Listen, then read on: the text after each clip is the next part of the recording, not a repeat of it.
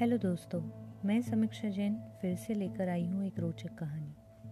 इस कहानी का शीर्षक है, आखिर क्या है संचित निधि का रहस्य?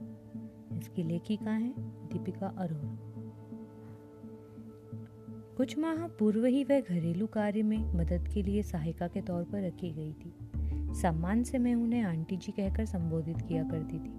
बेहद सादा किंतु साफ़ सुथरा लिबास, मुख पर सदैव खिली रहने वाली मुस्कुराहट और बहुत कम बोलना और पूरे मनोयोग से अपना कार्य करना, उनके सादगीपूर्ण व्यक्तित्व के ये कुछ विशिष्ट गुण थे, जिन गुणों ने मुझे उनका कायल बना दिया था। खास बात यह थी कि अपना मासिक वेतन वे तीन भागों में विभक्त करके लिया करती थी। पहला भाग पंद्रह तारीख को लेती थी और अन्य दो भाग माह के अंत में। दो भागों में से एक भाग वह राशन पानी की व्यवस्था के लिए ले जाती।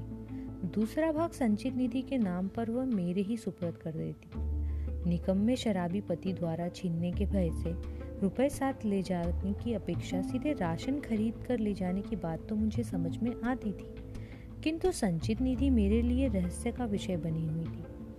बैंक खाता खुलवाने की सलाह को भी उन्होंने अपनी मुस्कुराहट से टाल दिया। हालाँकि आँखों की उदासी बिना कुछ कहे ही जैसे बहुत कुछ कह गई हूँ। लेकिन निश्चल मुस्कुराहट की परत ने बहुत कुछ अनसुलझा ही छूट गया। वर्ष का अंतिम माह भी आ पहुँचा। ईसाई धर्म से जुड़ी होने के कारण वह माँ आंटी के लिए विशेष महत्व रखता था। क्रिसमस से ठीक एक दिन पूर्व वर्ष भर से सहेज कर रखी गई अमानत उनके सुपुर्द करते हुए मुझे अपार हर्ष हो रहा था। मैंने कहा तो ये बात है, आंटी। क्रिसमस सेलिब्रेशन के लिए किया था ये स्पेशल कलेक्शन आप तो बड़ी छुपी रुस्तम निकली।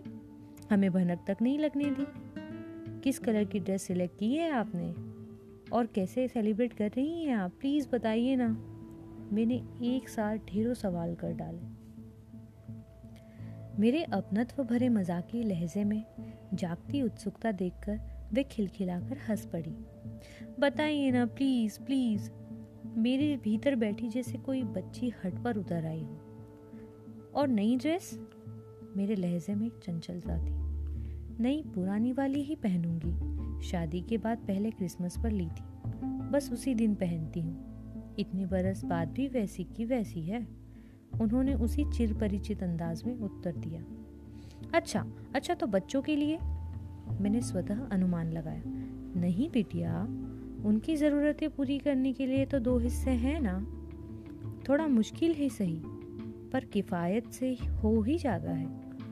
उनके चेहरे पर परम संतुष्टि का भाव था। तो फिर ये पैसे?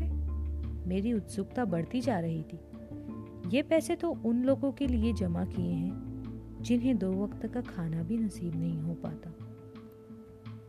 बेहद शुक्रगुजार हूँ प्रभु की, जिन्होंने मुझे इस काबिल बनाया कि साल में एक दिन सबसे न सही, लेकिन कुछ लोगों से तो क्रिसमस की खुशियाँ बांट सकूँ। जिन्हें इनकी सख्त ज़रूरत है, उनके गंभीर स्वर में पीड़ा झलक रही थी। संचित निधि का रहस्य जानकर मैं अचंभित थी।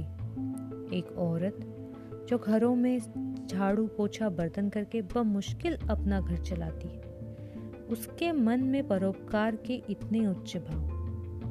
मैं नतमस्तक हो उठी। सच, ऊँची सोच किसी रुतबे की मोहताज नहीं होती।